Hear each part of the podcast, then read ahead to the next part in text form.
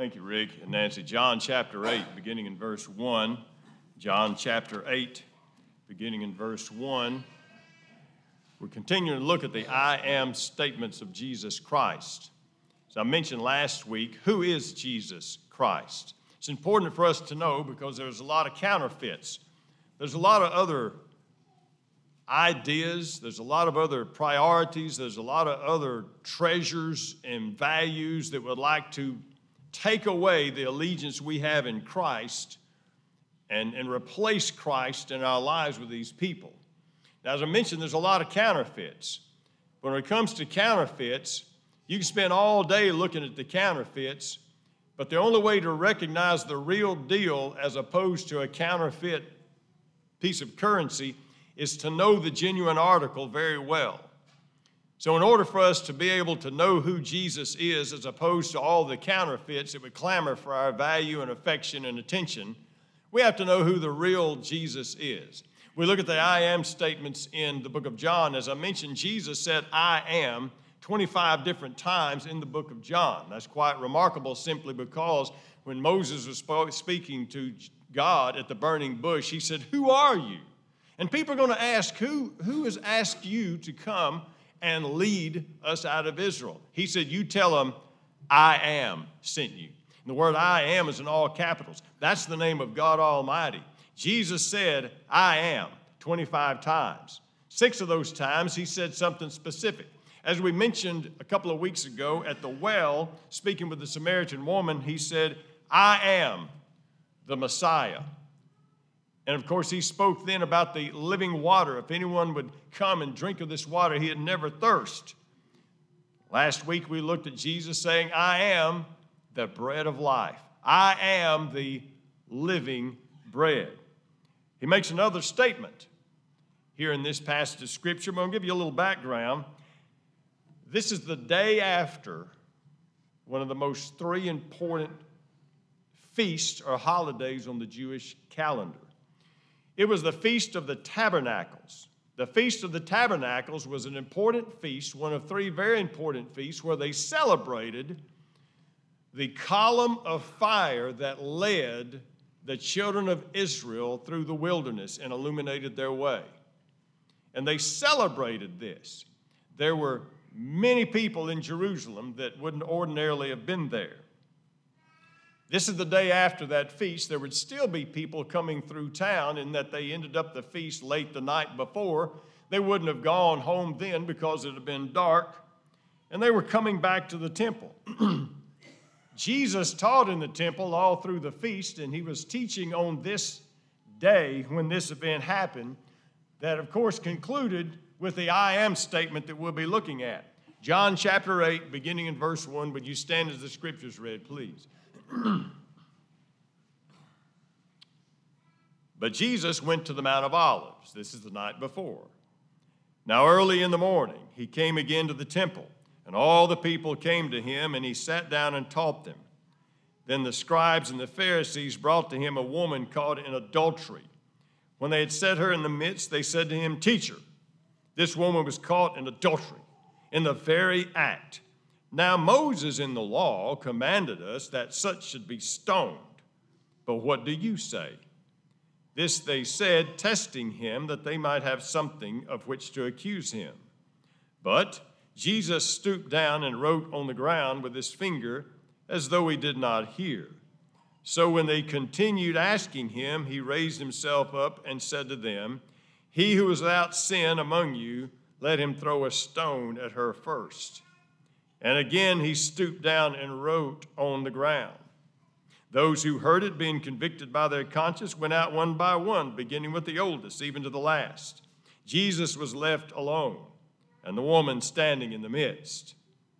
When Jesus had raised himself up and saw no one but the woman, he said to her, Woman, where are those accusers of yours? Has no one condemned you? She said, No one, Lord. Jesus said, Neither do I condemn you. Go and sin no more. Then Jesus spoke to them again, saying, I am the light of the world. He who follows me shall not walk in darkness, but have the light of life. Let's pray together. Father, we thank you for your word. Thank you for telling us who Jesus is. Thank you for revealing his actions and his words to us. Help us to learn from both this morning. And it's in his name we pray. Amen. You may be seated. Thank you. Jesus is busy teaching. He has been teaching the last several days of the feast. And he's early in the morning, his teaching, said all the people were coming to him, and he was teaching in the temple as he normally did.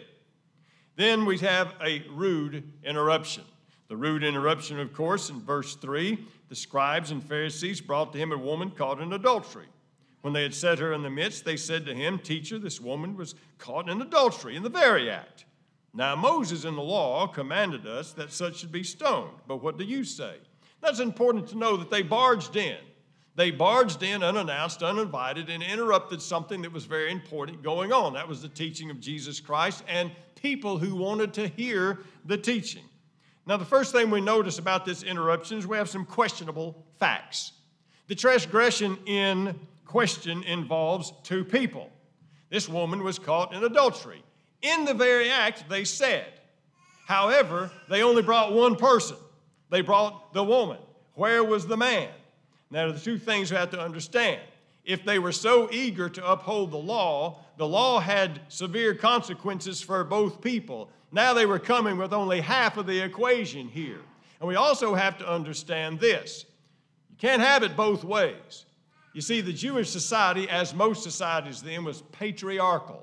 That meant the men were the boss, the men ruled, and women pretty much obeyed the men, which told us this situation to happen, the man would take responsibility for being the leader in the transgression because men were the leaders in everything else. Therefore, the main one who was responsible for this would have been the man, even though both were involved. The man being the leader, as they claimed to be in society, would have the moral responsibility for the fact. So, he's not there, so it throws the whole thing into question unless maybe he was part of the whole scheme. So, the whole thing is questionable. The whole situation is questionable, and not only are the facts questionable, but it was an unnecessary consultation. This was the council, this was the Sanhedrin. They and they alone had the responsibility, and they and they alone had the authority to pass any judgment on a transgression. Jesus was not a judge, Jesus was not even a member of the Sanhedrin. They did not need his input to proceed. Oh, it goes even further. They didn't want his input. As we see a little bit later on, all through the preceding chapter, they were discrediting Jesus Christ. Why would they want his input right now? So we understand it was an unnecessary consultation. They didn't have to have anything that Jesus said in order to proceed with their uh, proceedings. They could have just done it without him. But they interrupted his teaching in front of all the people. Now, of course, we know the obvious objective. John mentions it to set a trap. They thought they had it. Either way Jesus answered, they knew they had it. If Jesus said, Oh, no, no, no, we, we, we're not going to stone this, this, this lady. That would put him in direct contradiction with the law, with the scriptures, with Deuteronomy, with Exodus. That would put him in direct contradiction with the scriptures, and it would pain him in condoning sinful behavior. But now, if he said, Yes, that's what the law says, the law says she should be stoned, and she should be stoned. Two things would have happened. First of all, he would have been seen as heartless and unfeeling to sinners. And if you remember, that was the one thing that sinners would come and they'd find a welcome with Jesus.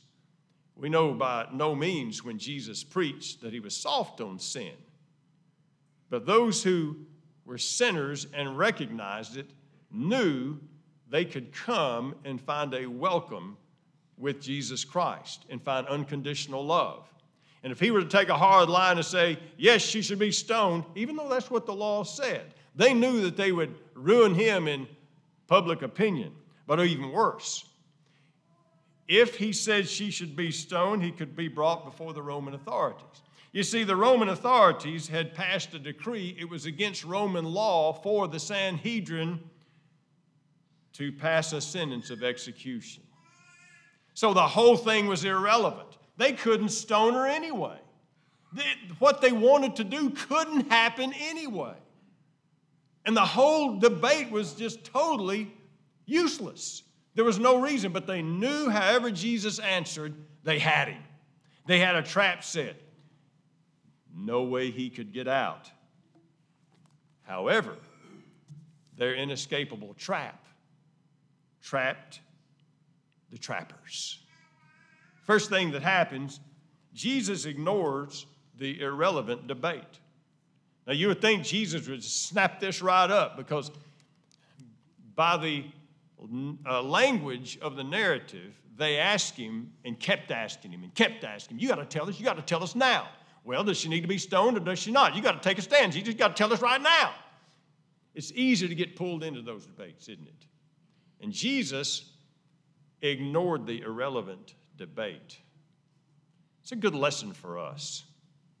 As Christians, sometimes, especially during political seasons, we can be drawn into irrelevant debates, things that don't really matter when it comes to the real objective of the church, the real objective of Christ like behavior. The real mission that we're on is to reach the world with the love of Christ. Sometimes we get pulled into debates that are totally irrelevant, totally useless, and unnecessary. Jesus ignores the debate. and then he writes something very important. It says, Jesus stooped down and wrote on the ground as though he did not hear. What did Jesus write? Well, this passage of Scripture is silent on that, sort of.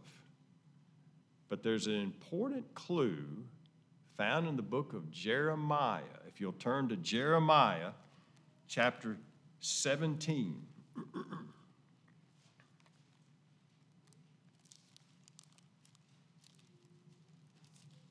Jeremiah chapter 17, verse 13.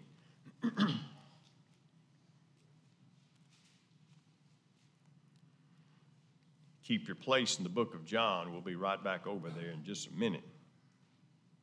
Jeremiah chapter 17, verse 13. O Lord, the hope of Israel, all who forsake you shall be ashamed. Those who depart from me shall be written in the earth, because they have forsaken the Lord, the fountain of living waters. Now, the first statement, you say, aha, we have it there. Those who depart from me shall be written in the earth. Their names are written in the dirt.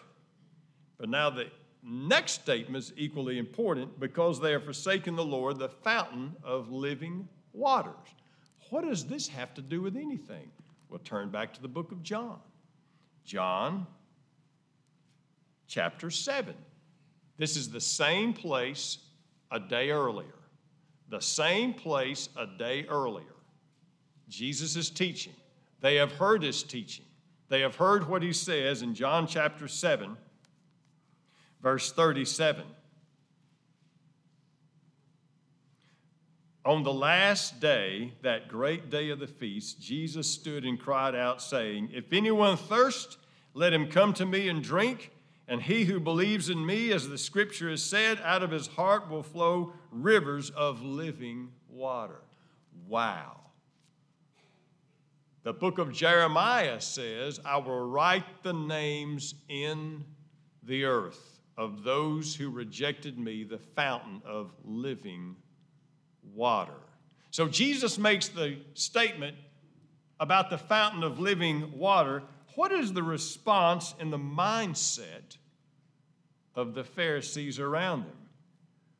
Well, the seventh, the seventh chapter of John tells us several things. Look in verse 19. Jesus is speaking and said, Did not Moses give you the law, yet none of you keeps the law? Why do you seek to kill me? Verse 25 Some of them from Jerusalem said, Is this not he whom they seek to kill? Verse 30 Therefore they sought to take him. No one laid a hand on him because his hour has not yet come. Then, of course, we understand in verse 44 some of them wanted to take him. No one laid hands on him. Then the officers came to the chief priests and the Pharisees and said to them, Why have you not brought him? The officers answered, Nobody ever spoke like this man.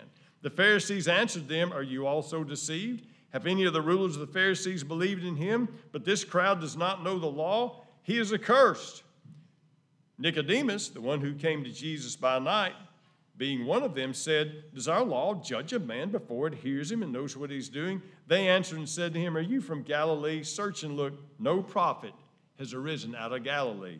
It is obvious the scribes and the Pharisees have rejected Jesus Christ, who said, I will give you fountains of living water. That is exactly what is mentioned in the book of Jeremiah, chapter 17. And Jesus stooped and wrote in the dirt. The clue in Jeremiah says he very likely could have been writing their names. Now, that's really not enough to see the response that we have here, but then that's where this passage of Scripture gives us a very important clue. And it's not in the English translation, it's in the original language. It's a good indication. You see, it says he wrote in the dirt. The word write, as is mentioned in most places in the scripture in the original Greek, is grapho, where we get graphic, grapho. That's not the word John uses here. He writes something very specific. John uses the Greek word katagrapho, literally to write against. To write against. It is a technical term, and listen to this. The technical term means to write an accusation against someone. Two Greek scholars, Robertson and Barclay, mention that this is a very technical legal term.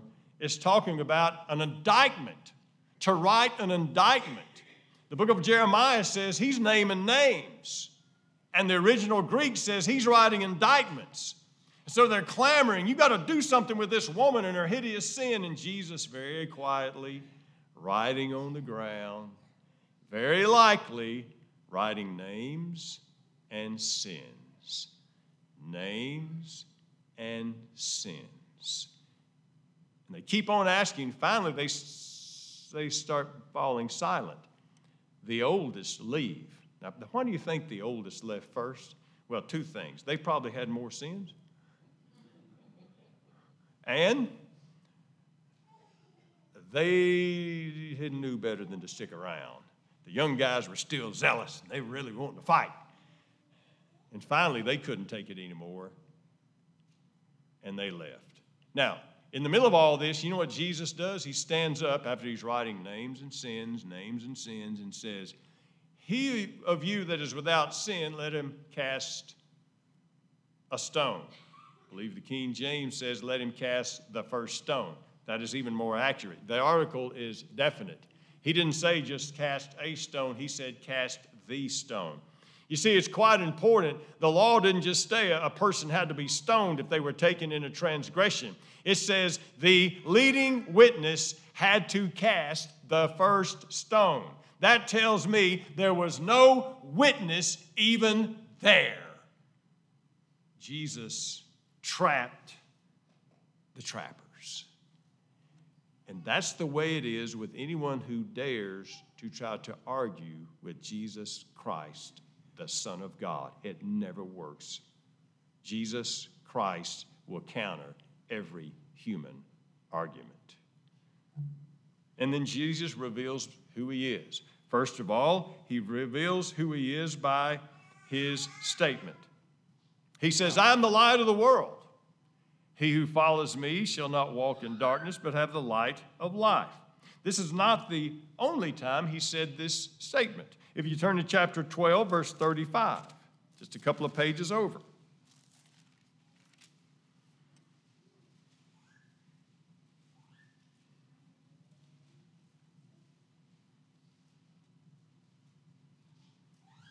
Chapter 35. A little while longer the light is with you. Walk while you have the light, lest darkness should overtake you. He who walks in darkness does not know where he is going. While you have the light, believe in the light, that you may become sons of light. And in verse 46, I am come as a light to the world. Whoever believes in me shall not abide in darkness. That's his statement. That's his statement. Now let's look at his actions. First of all, what do his actions, what does this statement have to do with this event? You make the, this almost looks like it's out of place. Him saying the light of the world right on the heels of what happened there in the courtyard with the woman that was taken in adultery and the, the trappers, of course, that were trapped. Does this fit in anywhere? A little bit of background here of where and when this was. This was, of course, in the treasury part of the court. I think that's in verse uh, 20 of this passage of Scripture. This is, of course, the Feast of the Tabernacles. The Feast of the Tabernacles celebrated the column of fire that went through the wilderness and lit the way for the children of Israel. On the last night of the feast, which had been the night before, there were four huge candelabra in this courtyard. Those big candelabra would be lit, and they were very tall. And there was so much light emitting from these candelabra that it says every courtyard in Jerusalem was lit by the light. It's in this backdrop that Jesus said, I am the light of the world. You're celebrating the light that went through the wilderness. I'm the light. And if you'll follow me, you'll never abide in darkness. But then, what does his statements have to do with what just happened with the scribes and the Pharisees and the woman? We're not dealing with light versus night.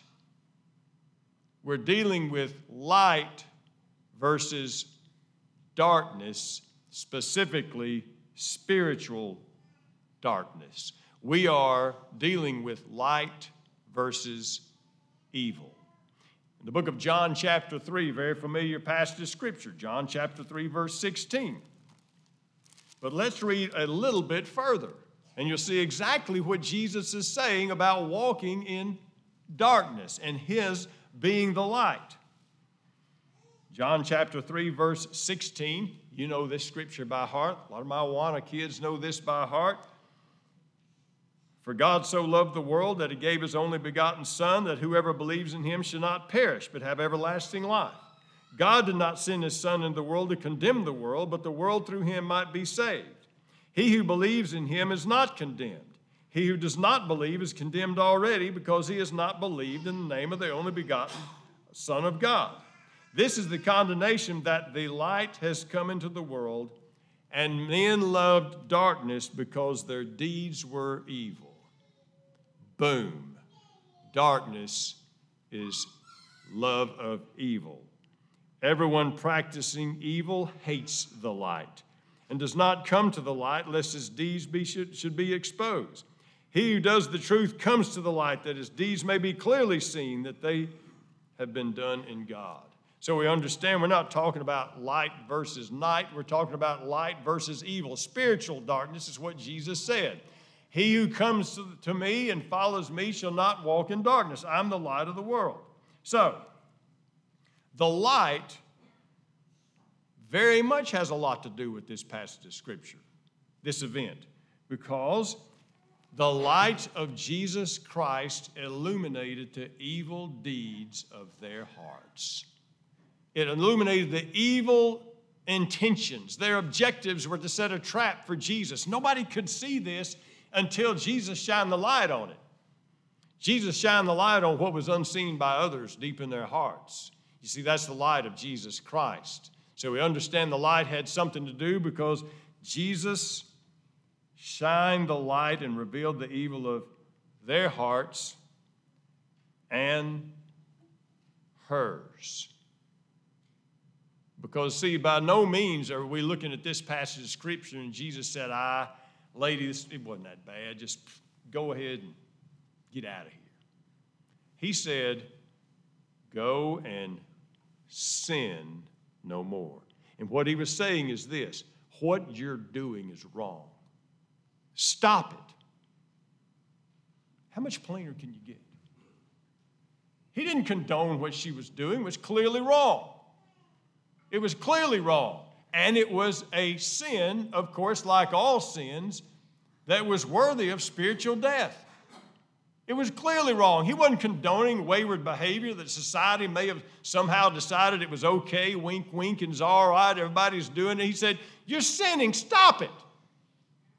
But you see, this clearly presents his whole mission. And watch this, don't miss this. Jesus stood between a convicted sinner and the punishment of the law. That's the whole mission of the cross. Jesus stood between a convicted sinner, that's us, and the judgment of the law. That's, that's what he came to do. Did Jesus ignore sin or minimize it? Why did he tell her that no, he doesn't condemn her? Well, there's one word. Read close and catch this one word, and you realize the change. Jesus raised himself up and saw no one but this woman. He said, Woman, where are those accusers of yours? Has no one condemned you? She said, No one, Lord. Jesus said to her, Neither do I condemn you. Go and sin no more. Did you catch the word?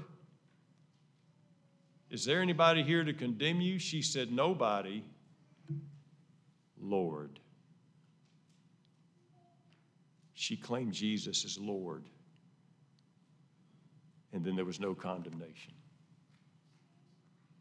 She didn't merit this.